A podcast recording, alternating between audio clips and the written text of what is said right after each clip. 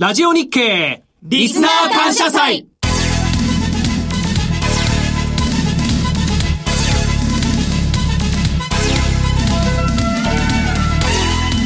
楽天証券プレゼンツ先取りマーケットレビュー。リスナーの皆さんこんにちは津田まりなです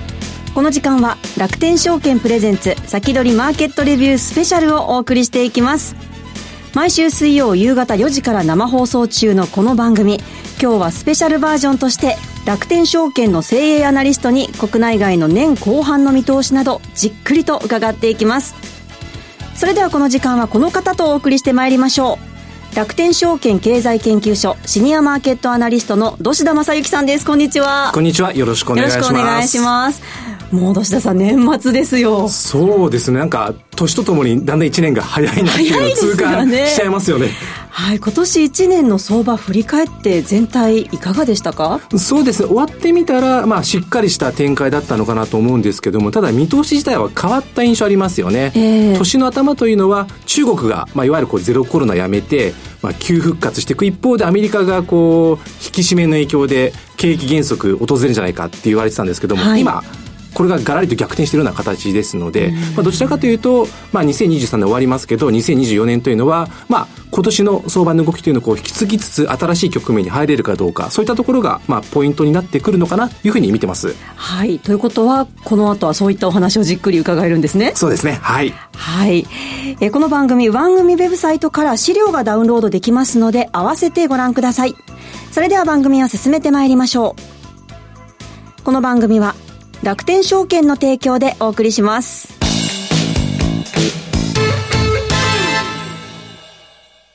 つなぎ売りを活用して株主優待をお得にゲットしよう。現物の買い注文と信用の新規売り立て注文を組み合わせることで価格変動リスクを抑えて株主優待がゲットできるんです。しかも楽天証券の一般信用短期なら逆皮膚の心配なし。つなぎ売りを有効活用してお得な優待生活を送りませんか？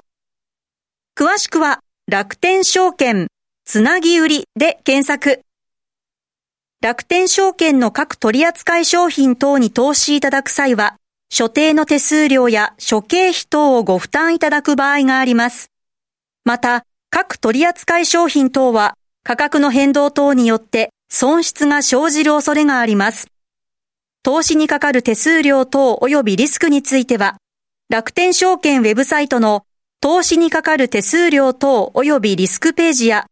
契約締結前交付書面等をよくお読みになり、内容について十分にご理解ください。金融商品取引業者、関東財務局長、金賞第195号楽天証券株式会社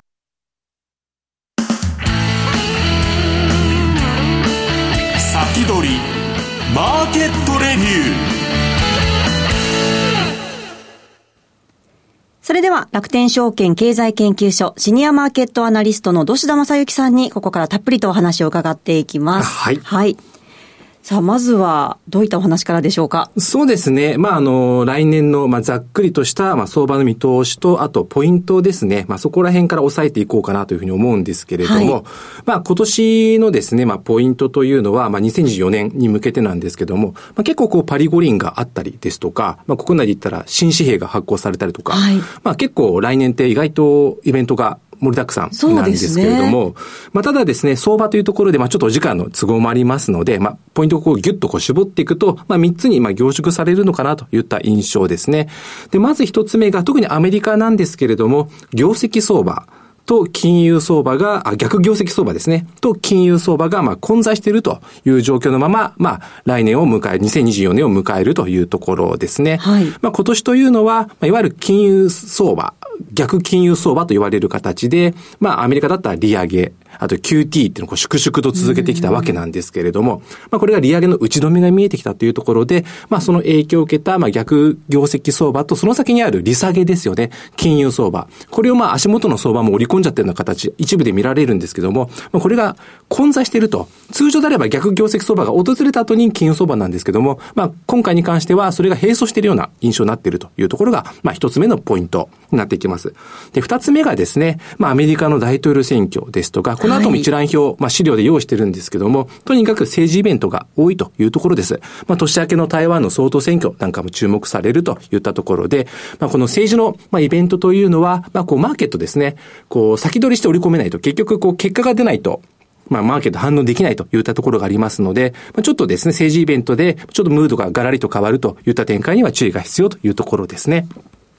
で、三つ目が、まあ、警戒材料としまして、今、こう、アメリカで、まあ、前提となっている、まあ、ソフトランディングの見通しですよね。まあ、これが、まあ、その見通しのまま続けることができるのかといったところと、あと2023年というのは、結構ですね、こう、日本株に対する再評価と言ったのが、まあ、高まって日本株が大きく、特に夏場にかけて大きく買われた局面がありましたよね。はい、ねはい。で、ただ、えっと、アメリカのですね、その金融政策の利下げっていうのを織り込み始めてますので、となってくると、もう一つ注目されやすい市場があるんですよ。はい。新興国ですね。えー、まあ、当然、こう、新興国がですね、まあ、あの、アメリカの方に資金が、まあ、引き締めをやるとアメリカの金利が高くなるので、アメリカに資金集まりやすくなるんですけども、これが利下げということになってくると、新興国にも資金が振り向けられるとなってくると、まあ、新興国株市場がですね、大きくこう動いたときに、日本株がなかなかですね、期待はあるんだけども、その期待に見合った成果が上げられないとなってくると、まあ、この資料にも書いてるんですけど、まあ、買えるかといった形でですね、はい、まあ、あまりこう、資金のシフトがですね、新興国の方にこうウェイトがいってしまうみたいなこともちょっと想定しておかないといけないというところですね。で、最後は中国というところです。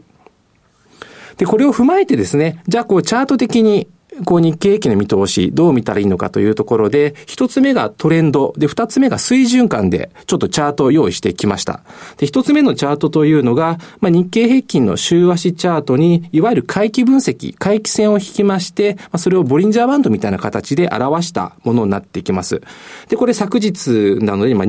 12月26日時点の、まあ、チャートなんですけれども、まあ、全体的にこの線、5本の線が右肩上がりというところなんですけれども、まあ、半年後の6月末、2024年末の12月といった形で、まあ、縦軸2本引いています。要は、このトレンドがついた場合、半年後と年末、まあ、どれくらいの株価水準なのかというのを資料に示してるんですけども、まあ、トレンドの中心に沿って動いていった場合、まあ、6月末で、まあ、3万3000飛んで32円というところで、今の水準とあまり変わらないのかなと。で、年末でいきますと34,164円というところで、まあ1000円ちょっとほど上げるという形ですね。で、これがちょっと強気に傾いていくと、まあプラス1シグマ、プラス2シグマの方に向かっていくという形ですので、まあ強気で見ていくと3万5千台ですとか3万6千台、まあ特に年末にかけてプラス2シグマまで上昇した場合には3万8千台といったところも見えてくるという形ですね。はい、で、この線形回帰トレンドともう一つチャートにトレンドライン描いてます。で、このチャートなんですけども、要はコロナショックの安値ベースにしてるんですが、まあ、2020年の3月ですね、ここの安値を起点としてるんですけども、こっからですね、えっ、と、実はこのもう一本引いたトレンドラインというのは、ずっとですね、サポートとなったり、抵抗となったり、結構ここ数年間意識されてる線。そうですね。かなりここがポイントになってるんですね。はい、ちょうどこの線と今のこの回帰取り、回帰線が同じというところで見ていくと、はい、まあ、これに沿ってですね、トレンド的には動いていくのかなという印象ですね。はい。で、続いてですね、えっと、株価の水準感というところも見ていきたいと思います。で、同じく、まあ、同じ期間の日経平均の週足チャートに、今度はですね、値幅計算という、まあ、一目均衡表の考え方に基づいて、まあ、目標株価っていうのは、まあ、計算できますよっていうところを示した図になっていきます。で、使う株価は3つですね。起点となるのが、まあ、安値。そこからどれだけ上昇したのかっていうですね、部分ですね。えっと、2020年の3月から2021年の2月にかけて、だいたい1万4000ほど上げているというところです。はい、で、そこから株価が下げてるまあ、一旦の、まあ、調整局面の下げ幅、まあ、2022年の3月の週に一旦安値つけているんですけども、そこまでの下げ幅6000円と。で、三つ目の、まあ、値幅というのが、まあ、安値と安値の、じゃあどれだけ下に切り上げてきたのかっていう下値の切り上げ幅ですね。これで見ていくと、8300円ほど上げているというところで、まあ、それぞれですね、矢印、まあ、オレンジ色、水色、緑色と。で、同じような形で、まあ、2022年の3月を起点として、まあ、今年の6月につけた高値、10月につけた安値、で、また同じようにこう3つの、まあ、株価ですね、点線の矢印で示しているんですけども、それによって、まあ、VT 計算値ですとか、まあ、V 計算値、N 計算値、E 計算値といったものを計算しているんですけども、現時点でクリアしているのは、最初のですね、大きな三角形の VT 計算値、緑の矢印ですね。はい。これはクリアしてるんですよ。3万3004円というところで。そうですね。はい。で、そっから先見ていくと、VT 計算値の括弧に点線のところですね。はい。見ていくと3万6000円以上なすすべて。あ、確かにそうですね、はい、結構高い水準ですね。実は3000円ぐらいの空白地帯があるというところなので、えー、で、今年というのは、まあ、3万4千をトライするような場面もありましたので、まあ、どちらかというと、この空白地帯を埋めにくいような展開というのが、まあ、2024年相場の水準感なのかなというふうにことができるかと思います。はい、で特にこの3万円から3万5千円という、まあ、5千円の区切りで見ていくとですね、大体2010年からのこう日経平均見ていくと、大体こう2年から3年ぐらいの周期でですね、株価水準を5千円ずつ切り上げてるんですよ。で、今年がその3万円から3万5千円の水準にこう入ってきたとなってくると、もう1年ぐらい続けてですね、さらに3万5千円から4万円のところに入っていく下準備の年というふうな見方ができますので、まあ、先ほどのですね、トレンドでも見てきた資料ですね、まあ、3万6千円ぐらい、プラス1シグマで、まあ、年末迎えることができるとなってくると、まあ、今年の上値というのが、まあ、3万6千円目標、まあ、3万5千円台も、まあ、半ばぐらいで、まあ、高値をつけるのが、まあ、ベストなのかなというようなシナリオが成り立つというところですね。でですね、まあ、もう一つ、相場のサイクルというところで、先ほどのポイントの一番でも挙げてきたところなんですけども、まあ、この相場のサイクルの表を持ってきました。で、今ですね、右下の逆金融相場、ここが終わりが見えてきたというところで、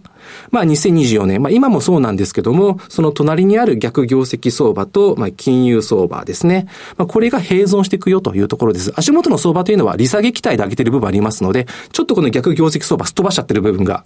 あるんですけども、はい、まあ、ただこれ、折に触れてですね、この逆業績相場っていうのは多分決算のタイミングとかそういったところで注目されてくるという流れになるのかなと思います。でですね、さらにこの景況感とこの併存していくっていう話なんですけれども、まあ、景気の先行指標とされるもののチャート2つ持ってきました。1つ目がアメリカのラッセル2000。っていう株価指数ですね。アメリカの中小型の銘柄で構成されているまあ、株価指標なんですけども、はい、これがですね、底打ちを見えてきたというところですね。そうですね。ここずっとですね、こう1年半ぐらいにかけて、ずっとこう低迷してたのが、ようやくこの上値ラインも超えてきたというところで、ね、はい。なので、まあ、中小型株というのは、まあ、金利の動きですとか、まあ、景気、まあ、ここに敏感に反応してきますので、そういった意味では一つ明るい材料というふうにことができると思います。はい、で、もう一つですね、用意したのが、アメリカのフェデックスの株価と S&P500 のチャートを並べたものになってきます。はい。実はですね、直近でこのフェデックス決算発表しまして、大きく株価を下げてるんですよ。あ、本当ですね。窓を開けて大きく下げました、ねアメリカの物流大手企業ですので、はい、フェデックスという会社がですね、いわゆるこう、物と金が流れて景気が回るという考え方からするとですね、この物に大きく関わっているところがですね、業績見通しを下方修正したというところで、株価がドスンと下げているというところで、はい、これチャート過去に遡っていくと同じような場面があるんですね。2022年の6月にこの銘柄高値つけて株価下がってると。本当ですね。はい。で、S&P500 がそれに、まあ、1ヶ月半ぐらい遅れて高値つけて下げてると。まあ、景気の先行指標という見方をすると、えー、まあ、今回の足元の下げというのが、ちょっと年明けにですね、響いてくるかもしれないというところには注意が必要という感じですね。で、最後ですね、足元の株価がちょっと注意が必要というのが、アメリカ株の割高感というところも注意が必要かなというところです。はい。で、一つ目が、イールドスプレッドという、いわゆる株式の益回りと10年債利回りの差分を示したものが青い線。で、S&P500 の動きを示しているというところです。で、S&P500 というのは、まあ、史上最高値の更新をトライするところまで株価上がってきているんですけども、イールドスプレッドがだいぶ低くなっているというところですね。前回高値をつけた時のイールドスプレッドっていうのは大体3%ぐらいあったんですけども、はい、今は1%を下回っているというところあります。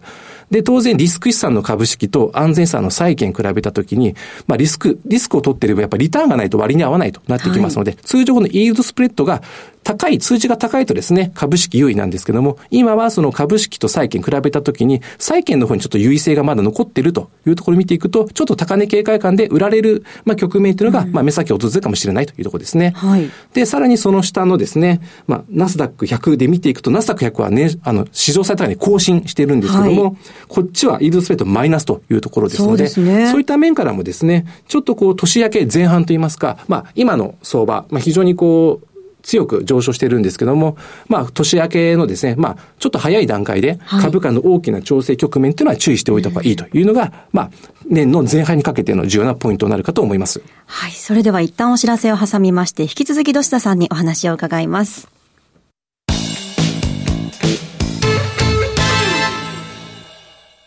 世界的な有料企業へ投資でき、ますます成長を続ける米国株式市場。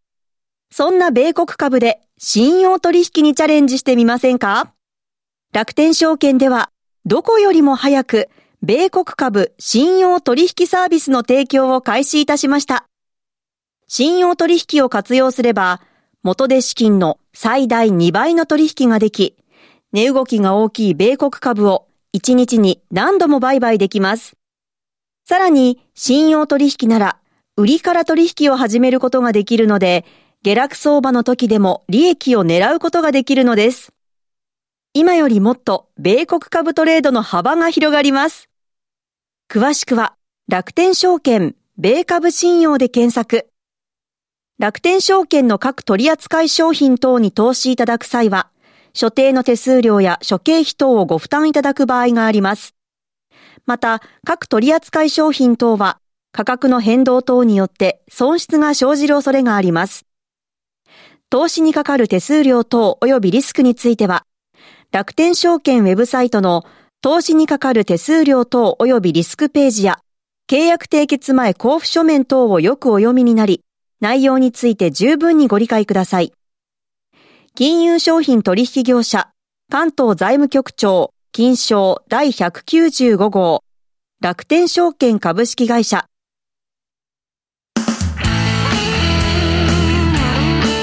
先取りマーケットレビューさあでは引き続き土下さんにお話を伺っていきます。はい。そうですね。えっと、2024年相場の前半というのは、ちょっと足元の相場が調整するかもしれないといった材料をちょっと持ってきたんですけども、じゃあ2024年の後半にかけてですね、はい、ちょっとこう政治によって状況変わるかと思うんですけども、うん、まあ一つ大きな鍵を握ってくるのがアメリカの景況感というところですね。まあ、強気の見方をされている方でも、まあ、少なくてもリセッションをやってくるだろうと。で、それがまあソフトランディングで収まるというのが、まあ、今、市場の大方な見通しなんですけども、まあ、じゃあそのリセッションいつ頃来るのかというところをですね、まあ、結構近いうちに来るんじゃないかといったあの、まあ、根拠としてよく示されるのが、まあ、こちら用意したチャートになっていきます。失業率の推移ですね。はい。この資料自体は1950年代ぐらいからのものなので、もうこれも70年ぐらいのものなんですけども、えー、まあ、途中ですね、こう、縦に塗りつぶされている部分があるんですけども、これがいわゆる景気後退局面なんですね。で、傾向として言えるのが、ずっとこう、失業率が低下していって、底打ちをして、失業率が上がり始めてくると、漏れなくですね、リセッションに入ってるっていう傾向が。あ、本当に1950年以降、全部そうですね。ほぼほぼ漏れなく、はい。っていうところで、足元ですね、こう、失業率というのが、ちょっと前回直近の、あの、雇用統計では上がってしまったってはあるんですけど、はい、あ、下がってしまったとあるんですけども、まあ、即打ちしているので、まあ、この失業率の上昇というのが、まあ、トレンドとして出始めてくると、リセッションというのがやってくるかもしれないというところですね。はい、なので、まあ、どういう形で、まあ、迎えてくるのかというところですね、ちょっと深掘りしていく必要があるというところです。で、当然、こう、景気後退局面来れば、利下げしてくるから大丈夫という見方あるかと思うんですけども、実際ですね、過去の経緯見ていくと、まあ、あの、注意するべきポイントはあるんですけども、まあ、大丈夫というですね、まあ、事例もなきにしもあらずというところで、まあ、次持ってきたのが、まあ、アメリカのですね、政策金利、まあ、フェデラルファンドレートの実行レートの推移と、まあ、S&P500 の動きを重ね合わせています。当然ですね、足元の金融政策というのは、利上げが打ち止め。で、しばらくこの、金利が維持されて、状況を見ながら利下げしていくよという流れになっていくかと思うんですけども、このピンクの部分が利上げの打ち止めと、まあ、利下げに転じるまで、要は金利が維持されている局面ですね。で、グレーの部分が景気後退局面というところで、まあ、つまり利下げに転じてからですね、しばらくするとリセッションに入っているというところになってきます。じゃあ、この間のですね、S&P500 どう動いてきたかなんですけども、まあ、金利がですね、まあ、打ち止めになって、まあ、維持されている間は、まあ、しばらく結構株価は保っているといった傾向があります。ただ、下げ始めるタイミングというのが、この金利が維持されているタイミングで下げてきたのが2000年を超えたあたりのタイミングですね。はい。で、まあ、金利が維持されて利下げに転じてから株価が下がってきているのが、いわゆるリーマンショック前のタイミングですね。で、コロナショックの時というのは、利下げが開始されてからもしばらく株価が上がっているというタイミングですね。ただ、リセッションとともに株価が急落しているといったところありますので、はい、まあ、あの、しばらくは、この金利面というところでは、まあ、株式市場ですね、まあ、ネガティブに働く要素というのは小さいのかなというふうに見ていいのかなと思います。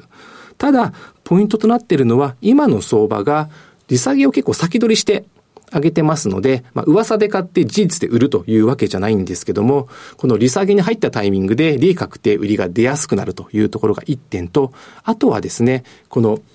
今のこう、利下げを先取りして上がっている相場というのは、利下げの回数がやはり4回だとか5回だとか6回だとか、まあ、結構な利下げの回数、まあ、織り込んでるんですけども、まあ、ポイントとなってくるのは、利下げの幅になっていきます。はい、まあ、当然ですね、まあ、0.25%刻みで、まあ、様子を見ながら、こう、利下げできればいいんですけれど、景気が思ったよりも悪くなってしまった場合というのは、0.5%ですとか0.75%といった、まあ、利下げ幅で、まあ、利下げを今後していくと。なってくると、それだけ、まあ、利下げ、利下げの幅を大きくしないといけない背景というのは、当然景気の状況は悪いということの裏返しでもありますので、でね、なので、このチャートを見てもお分かりの通り、結構利下げに入ってからですね、カクンカクンと大きく下げてる場面があるんですよ。大体そのタイミングで株価が急落してるっていう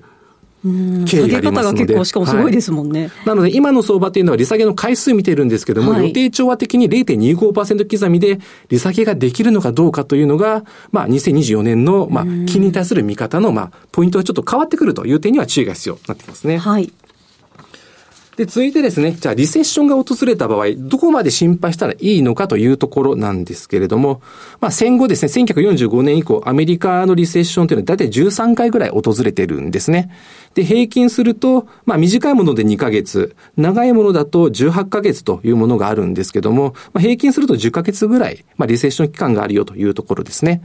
で、ただ、ちょっと足元ですね、注意が必要なのが消費になってきます。はい。まあ、このリセッションがどこまで深刻なものになるかなんですけども、ちょっと気になるデータがありまして、それが何かというと、アメリカの個人の貯蓄率ですね。ええ。で、これもまた1960年代からなので長めの、まあ、チャートなんですけども、足元貯蓄率が5%を下回ってて結構低いんですよ。はい。で、直近コロナ禍でですね、まあ、やはり給付金だというところで貯蓄率がこう、ものすごい勢いで上がっていったんですけども、まあ、このコロナ貯蓄っていうのを使い果たしていって、今ちょっとかなり低下していると。この中で10ヶ月近くに及ぶであろうリセッションですね。これは耐えきれない可能性があると。まあ、消費がですね、思った以上に急減速してしまうと。で、直近のクリスマスのですね、あの、クリスマス商戦でも、はい、まあ確かに売り上げ伸びたんですけども、要は、今買って後払いみたいな。あ、クレジットカードの残高がっていう話も結構アメリカは出ますもんね。ねはい、ちょっと背伸びして前倒しで、はい、まあ消費にちょっと注力しているという部分がありますので、うん、まあリセッションが訪れた時に消費が耐えられるかどうかといった点にはちょっと注意が必要な。まあこの消費の動きというのが、じゃあこの訪れるであろうリセッションをですね、どこまで深刻なものにしていくかどうかの大きな鍵になってくるのかなというふうに思いますね。はい。じゃあ、こう深刻なものになったからといって、こう、アメリカ相場が大きく崩れるかなんですけども、まあ、深めの調整は想定しておくべきだとは思うんですけども、そこまで心配しなくてもいいのかなっていうのが、まあ、次持ってきた資料の根拠になっていきます。で、これ何示してるかなんですけども、ニューヨークダウの動きと FRB の資産総額ですね。いわゆるこう、金融緩和をすると資産総額が増えるといったところで、今の水準がですね、結構8兆ドルを超えていて多いんですよ。はい。というところと、あとですね、前回の景気後退局面、コロナショックの時ですね、その前に利下げに入ってって株価が上がってたと、先ほど S&P500 でも見てきたんですけども、この根拠なんですけども、FRB の資産額って下がってるんですよ、2018年から19年にかけて。要は、あの、QE ですね。金融緩和もやってったと、利下げとともに QE やってたというところありますので、まあ、いざですね、この景気後退が深刻なものになってきたという時にはですね、このバランスシート、今 QT 引き締めを行ってるんですけども、ここの手綱を緩めることで、ある程度ですね、その吸収することが、まあ、できるかもしれないというところですね。まあ、これが QT が、まあ、粛々と続けられてしまうと、あの、多分最速相場っていう形で株価が下がるってこともあると思うんですけども、まあ、目先ですね、心配するほどではないのかなというふうにことができるかと思います。はい。で、まあ、とはいえですね、今年いかんせん政治のイベントが多いというところで。盛りだくさんですよね。そうなんですよ。まあ1月の台湾総統選挙から、まあ1年近くにわたってですね、米大統領選挙、まあ候補者誰になるのとか、そういった途中経過を見、睨みながら11月5日のですね、大統領選挙があるというところと、あとは新興国で注目されるインドの総選挙ですとか、あとウクライナもですね、一応任期満了がやってくると、はい、まあ、選挙できる状況かどうかわからないんですけども、一応任期満了がやってくるというところと、あとは足元の岸田政権ですね、岸田首相のまあ自民党の総裁任期の満了あるというところもありますので、まあちょっとこう、岸田政権に関しては、まあスキャンダルが出てきたりとか、ちょっと不安定な部分あるんですけども、まあ国内のまあ政治というのも注目されそうだというところですね。で、最後は中国というところですね。はい、一番気にしなきゃいけないのがここかなと思います。えー、で、中国をこう見ていく上で、まあ大事な視点というのをこう4つほどこう持ってきたんですけども、特に大事なのはこの2番目の金回りというところですね。金回り。まあ、2023年というのはこう不動産セクターの問題、どこまで拡大するの、というところなんですけども、まあ、これが今後拡大し続けるかもしれないという部分があります。じゃあ、どういうふうに拡大していくのかなんですけども、次の資料ですね。これ、お金の流れ示してます。えっ、ー、と、真ん中が不動産ディベロッパーというところで、まあ、あの、ここ直近ですね、去年と今年にかけて、この不動産ディベロッパーがやられちゃいましたと。で、まあ、これによって、まあ、建設とかが止まってしまってですね、住宅買ったはいいけど、物件が引き渡されないみたいな。で、ローンも払わねえよみたいなことが出てきて、はい、購入者が影響を受けましたと。で、不動産デベロッパーに資金を出してがですね、これがこれから、まあ、出てくる、まあ、影響の拡大というところですね。足元この、左下の投資家、ここが影響出始めています。はい、8月に中植企業集団っていう投資投資銀行みたいなグループあるんですけど、はい、ここがちょっと資金繰りに困ってきたと。で、この後ですね、銀行です。一番下の銀行ですとか、まあ真ん中の左の融資平台。ここまで拡大してくると、ますますお金の回りが悪くなってくるというところで、まあ注意が必要というところですね。で、あと中国に関しては、地政学的な部分あると思います。これに関しては、あの、台湾総統選挙の影響もあるかと思うんですけども、はい、まあ、じゃあ軍事的な行動あるのかどうかというところで、でね、はい。まあ、ただ、中国としては長期戦は絶対できないだろうっていう見方があるんですね。はい、それを示しているのが、このグラフになっていきます。これですね、軍事費と治安維持費というところですね。あ、かなり増えてきてるんですか？そうですね。特に治安維持費というところで、要は国内の治安を維持するためにも結構お金を使っているといったところありますので、はい、まあ、こういった財政負担考えると、まあ、思い切ってですね、長期戦は難しいのかなというふうにことができるかと思います。はい。中国の経済もかなり気になるところですよね。そうですね。結構中国と関わりの深い日本企業の中がありますので、はい、まあ業績面で特にどれほどまでの影響があるのか、これが注目されてくるのかなというふうに思います。はい。ここまでは楽天証券経済研究所シニアマーケットアナリストの土田正幸さんにお話を伺いました。土田さんどうもありがとうございました。ありがとうございました。さあ、あっという間にお別れの時間が近づいてきました。最後にレギュラー番組のお知らせです。楽天証券プレゼンツ先取りマーケットレビューは現役ファンドマネージャー石原淳さんと週替わりで楽天証券の精鋭アナリストが出演。日本株アメリカ株 FX などあらゆる金融商品の投資戦略を解説していただいています。毎週水曜夕方4時から生放送そして YouTube でも同時配信していますレギュラー放送、次回の放送は、新年1月10日水曜日午後4時からです。ゲストには楽天証券経済研究所のあたご信康さんをお迎えする予定です。次回もどうぞお楽しみに。ここまでのお相手は津田まりなでした。それではこの後もラジオ日経でお楽しみください。この番組は楽天証券の提供でお送りしました。